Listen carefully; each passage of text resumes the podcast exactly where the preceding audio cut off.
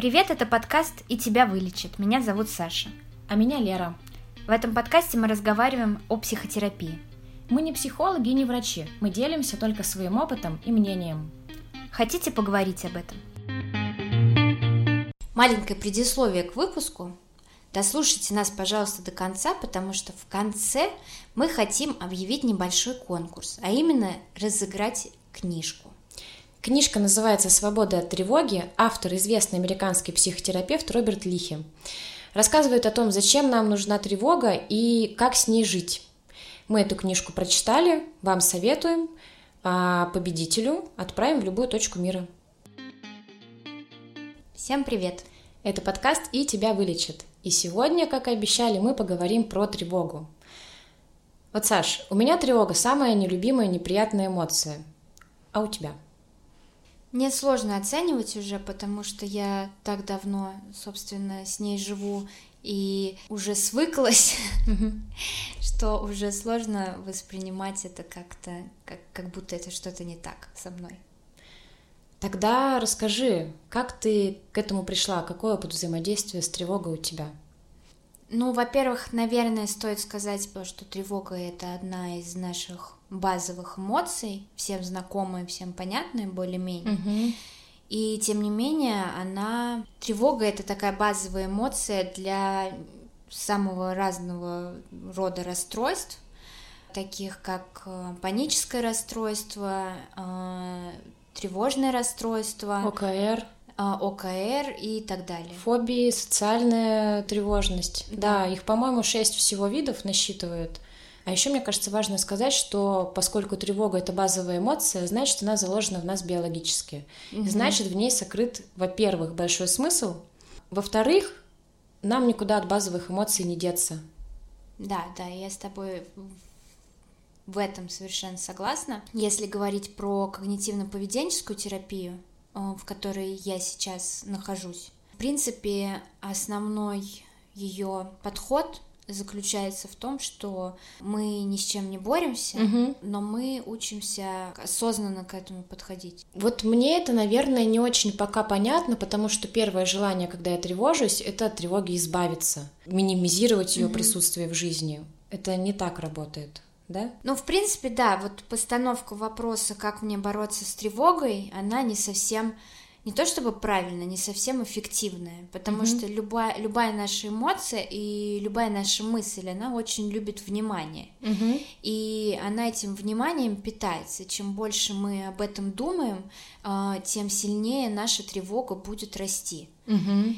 У хиппи в 60-х как мы, а? а? Да, у пацифистского, скажем так, э, движения против войны во Вьетнаме был один из слоганов, что если завтра начнется война, а никто не придет. Угу.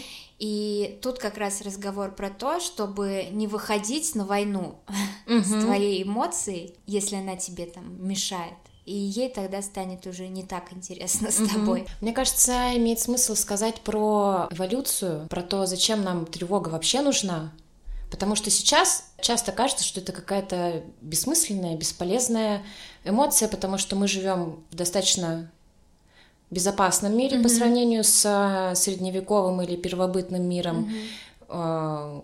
У нас есть все для комфортной жизни, мир уже не такой непредсказуемый, а мы вот что-то тревожимся все равно. Чем мы тревожимся? Ну, есть такая гипотеза, а, что наш мозг формировался гораздо более опасные времена, как ты уже сказал. И, в принципе, скажем так, более высокий уровень тревоги по отношению к другим, угу. это был такой один из гарантов твоего выживания угу. в этом мире. Этот... Ваш гарант выживания — тревога. Тревога, И в принципе, это как э, эволюционное преимущество угу. за нами немножко закрепилось. И из-за этого мы отскакиваем, когда видим какую-то палочку на земле, да. потому что наш мозг это воспринимает так, что это обязательно какой-нибудь там ползучий гад, Да. от которого надо быстренько бежать. И мы отскакиваем, прежде чем подумать о том, что это вообще-то палочка и даже ничуть не похожа Да, на то есть, змею. то есть получается, что эмоции и область мозга, которая отвечает за эмоции, она больше развита, сформировалась давнее, чем рациональная, которая нам Да. говорит о том, что это вообще-то палочка, мы даже не успеваем подумать. Да, совершенно верно. Или вот, например, мне кажется, а, социальная тревожность, когда она, конечно, в таких гиперполизированных формах выражается в расстройстве, но вообще-то а, тревожиться при взаимодействии с незнакомым человеком это нормально, потому что первобытный человек не мог знать, это вот сейчас а, чужестранец ударит его копьем или не ударит. Ну да, и в принципе социальные, скажем так, взаимодействия еще, там, не знаю, 100-500 лет назад было гораздо важнее, чем сейчас. И если говорить, опять же, про эпоху, когда наш мозг формировался, круг, твое окружение, люди, с которыми ты общался, он был очень э, ограничен, и тебе действительно для выживания было критически важно выстроить с этими людьми правильные отношения. Сейчас, ну, я, наверное, не буду преувеличивать, если скажу, что 99% людей, которые мы встречаем ежедневно, никакого влияния на нас не оказывают, в Да. принципе, если говорить там про выживание, про качество нашей жизни и так далее. Но мы по- по-прежнему воспринимаем их так, а, как будто это действительно что-то значит, как будто их мнение о нас повлияет на нашу жизнь, хотя это не так. Ну, тут, наверное, не только тревога имеет место быть, но в целом я согласна, я понимаю, о чем ты говоришь, да. Саша, расскажи все-таки про свой опыт. э, Что, с чего началось вообще? Почему э, возникла тревога у тебя? Как она развивалась и что ты с этим делала? Мне было 17-18 лет, я до этого была, ну, себя воспринимала как просто критически здорового человека. В 17-18 лет я переехала, собственно, в Москву от родителей, начала ездить э, в метро, и у меня постепенно начали э, начала появляться даже не тревога, а именно панические атаки. То есть на ровном месте вообще никаких предпосылок не было? Ну, сейчас очень сложно сказать, потому что тогда у меня был совсем другой уровень осознанности к тому, что со мной происходит, и я не могла сказать, я сейчас стрессую или я сейчас не стрессую, и все окей. Тогда для меня это действительно было ни с того, ни с сего просто. И первое время, естественно, я не знала вообще, что такое паническая атака, и я не знала, что со мной происходит, потому что у панической атаки э, симптомы такие вполне физические, и тебе кажется, что с тобой что-то не так именно э, в плане физического здоровья, у тебя что-то с сердцем или с головой или что-то еще. Я с этим пошла в поликлинику стандартную районную, и мне там поставили замечательный диагноз вегетососудистой дистонии. Несуществующие. Да. Но, надо сказать, мне сказали все-таки заглянуть э, к В психиатру. Нет, к психиатру на прием записаться. И, собственно, там меня немножечко поспрашивали. А, Женщина сказала, что это панические атаки, и это лечится вот так-то и так-то таблетками. Я просто узнала, что вот у меня есть такой диагноз. М, Не сказать, что я сразу же там принялась за лечение, искать себе там помощи и так далее. Я с этим просто ходила, с этим диагнозом и все. А панические атаки учащались? По-разному на самом деле. И бывало такое, что у меня случались панические атаки каждый день, через день. Но это всегда было достаточно часто. Сколько лет прошло до тех пор, э, пока ты стала сознательно заниматься проблемой? Года четыре прошло.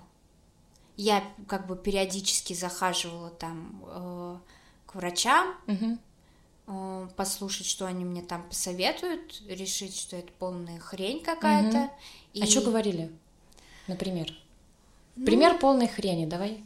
Ну, про то, что мне нужен гипноз, я уже рассказывала, мне говорили.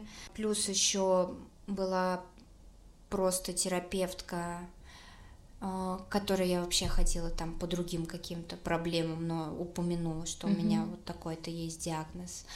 А, Она мне сказала, что Короче, что-то это было связано с религией, угу. прийти к Богу угу. и все такое. Понятно. Ну, то есть какая-то чушь полнейшая. Угу. Вот. Но также как сказать, у меня сидела в голове мысль о том, что все-таки надо серьезно заняться этой проблемой, но пока меня муж не взял за ручку, не отвел угу. к психиатру, получается, первый раз, я эту проблему никак не решала. А что подтолкнуло его к тому, чтобы тебя отвести?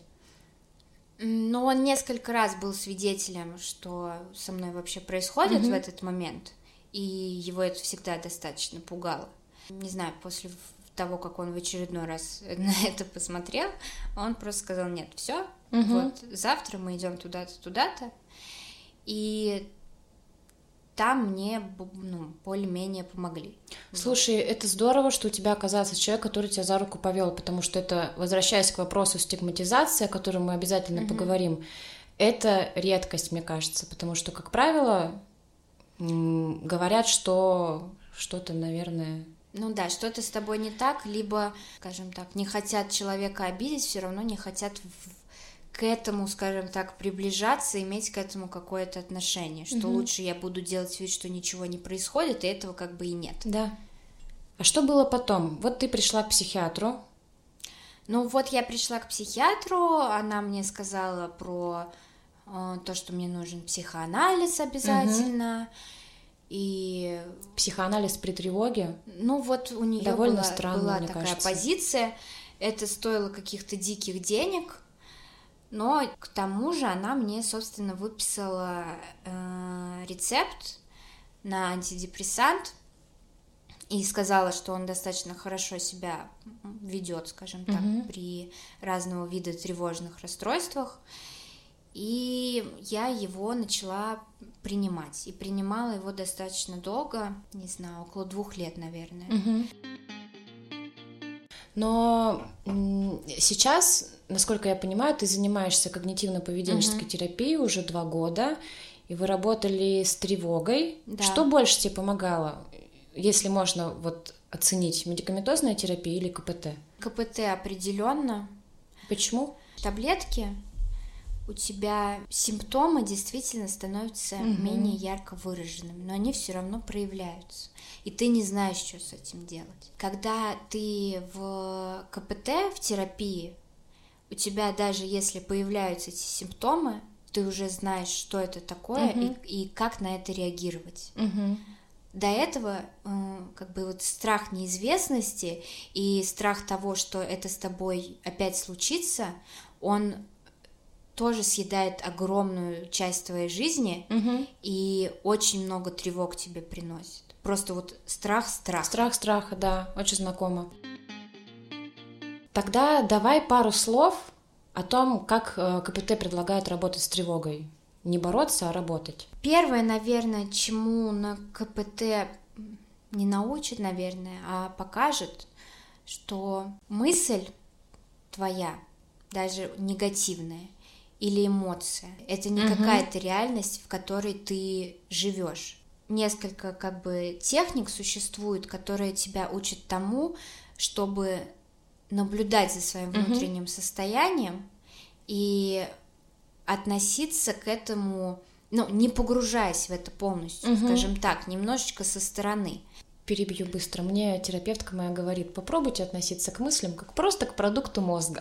Да, вот этот вот продукт мозга, мне кажется, это очень популярный термин в КПТ.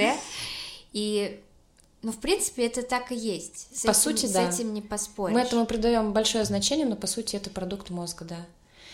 Какие техники? Ну, первая техника это наблюдение за мыслями. То есть это сравни медитации, или это можно назвать медитацией. А, есть несколько упражнений. Например, мое любимое это с листочками. Угу. Надо сесть куда-нибудь в укромный уголок, чтобы никто не уволок. Ну, где тебе более-менее комфортно, закрыть глаза, и представить, что ты стоишь у, у берега реки. Угу. По реке проплывают белые листы. не знаю, тетрадные так. или А4, А3, какие вам нравятся. Ваш любимый формат. Да, и вы за ними наблюдаете, и потом постепенно вы стараетесь, скажем так, записывать на эти листочки все мысли, которые у вас возникают в процессе. Не знаю, вы услышали какой-то звук, у вас возникает mm-hmm. мысль, я слышу этот звук, что это? Эту мысль вы помещаете на этот листочек, и вот она плывет мимо вас. Mm-hmm. Дальше у вас возникает мысль, там, не знаю, надо пойти себе э, заказать пиццу, эту мысль вы тоже помещаете. Ну, в общем, посидеть, попредставлять и понаблюдать за мыслями буквально, то есть записывать их на эти листочки, чтобы они мимо вас проплывали.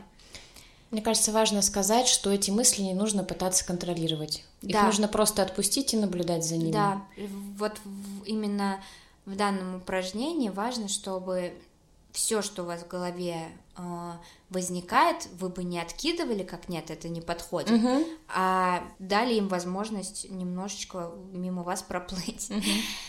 Э, еще интересное упражнение, скажем так, на наблюдение за мыслями это с поездами. Угу. То есть, опять же, та же схема. Вы садитесь, закрываете глаза, представляете себя на перроне, и справа от вас идут поезда, и угу. слева от вас идут поезда. И каждая мысль — это один поезд или один вагон. Угу.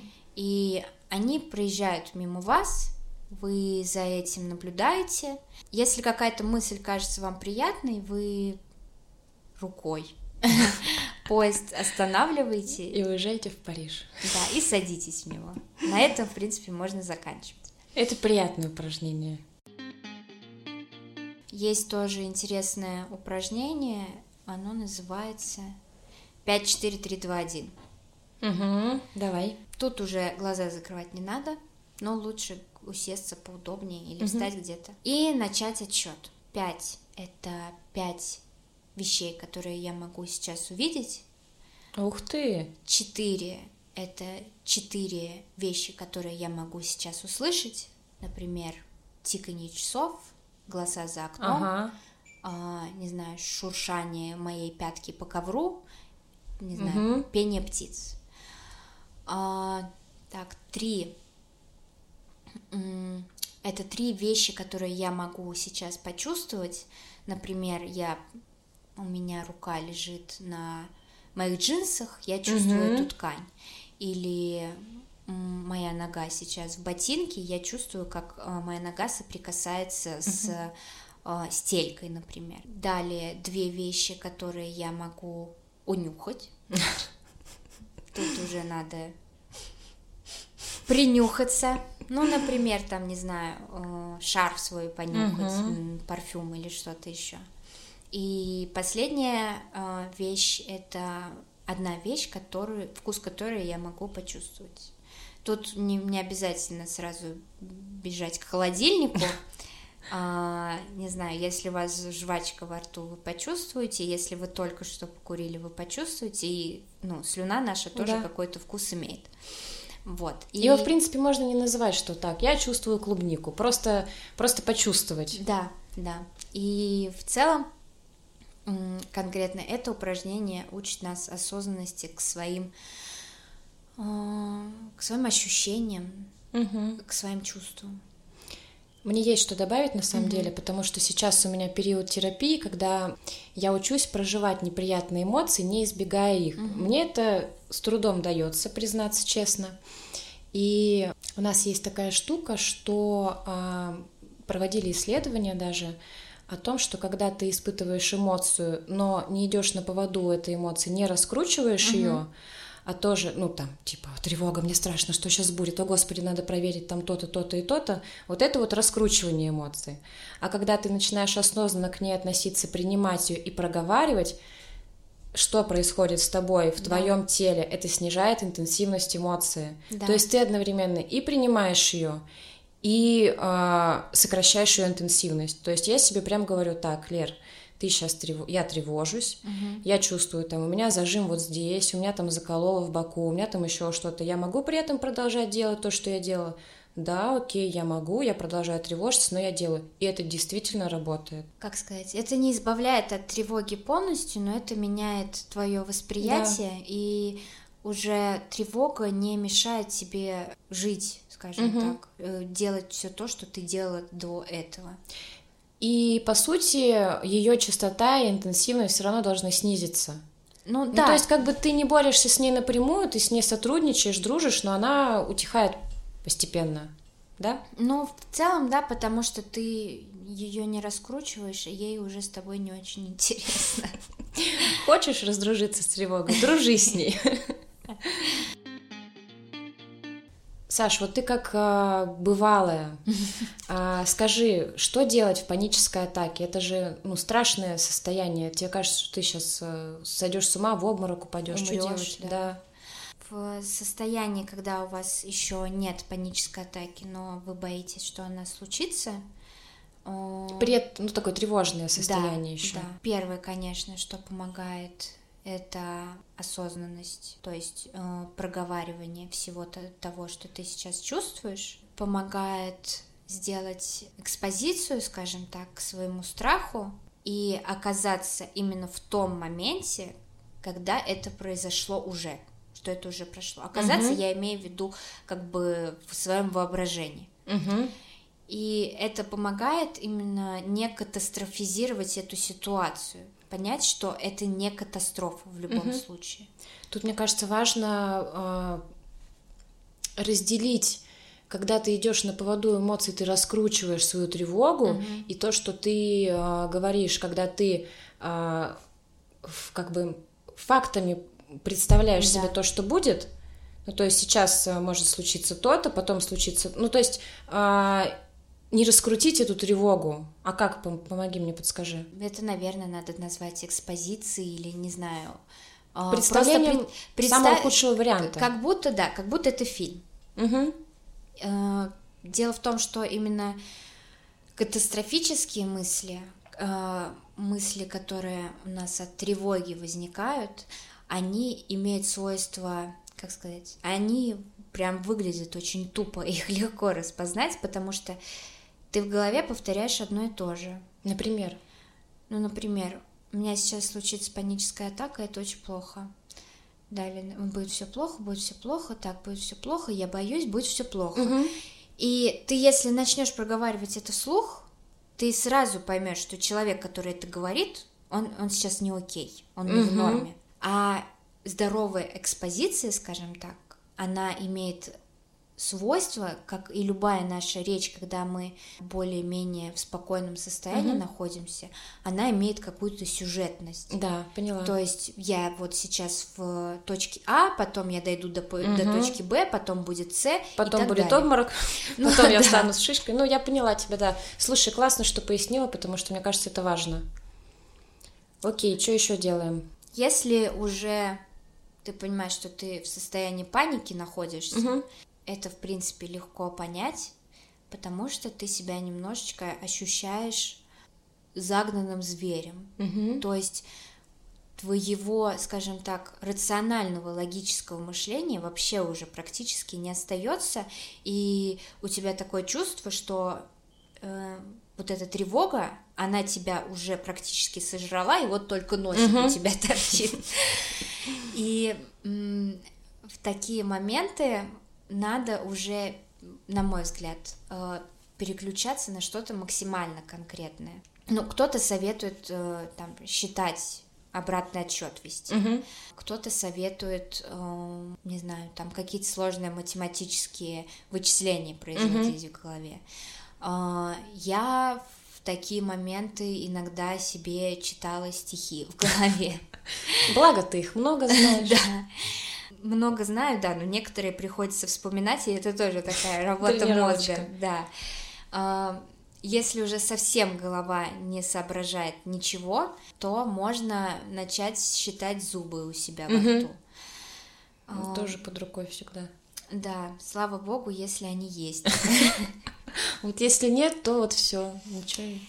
А, если говорить про физическое состояние, то в такие моменты происходит гипервентиляция uh-huh. легких, ты угу. дышишь очень часто, и это тоже усугубляет твои симптомы, поэтому советуют тоже упражнение делать. А, называется оно 5-2-5.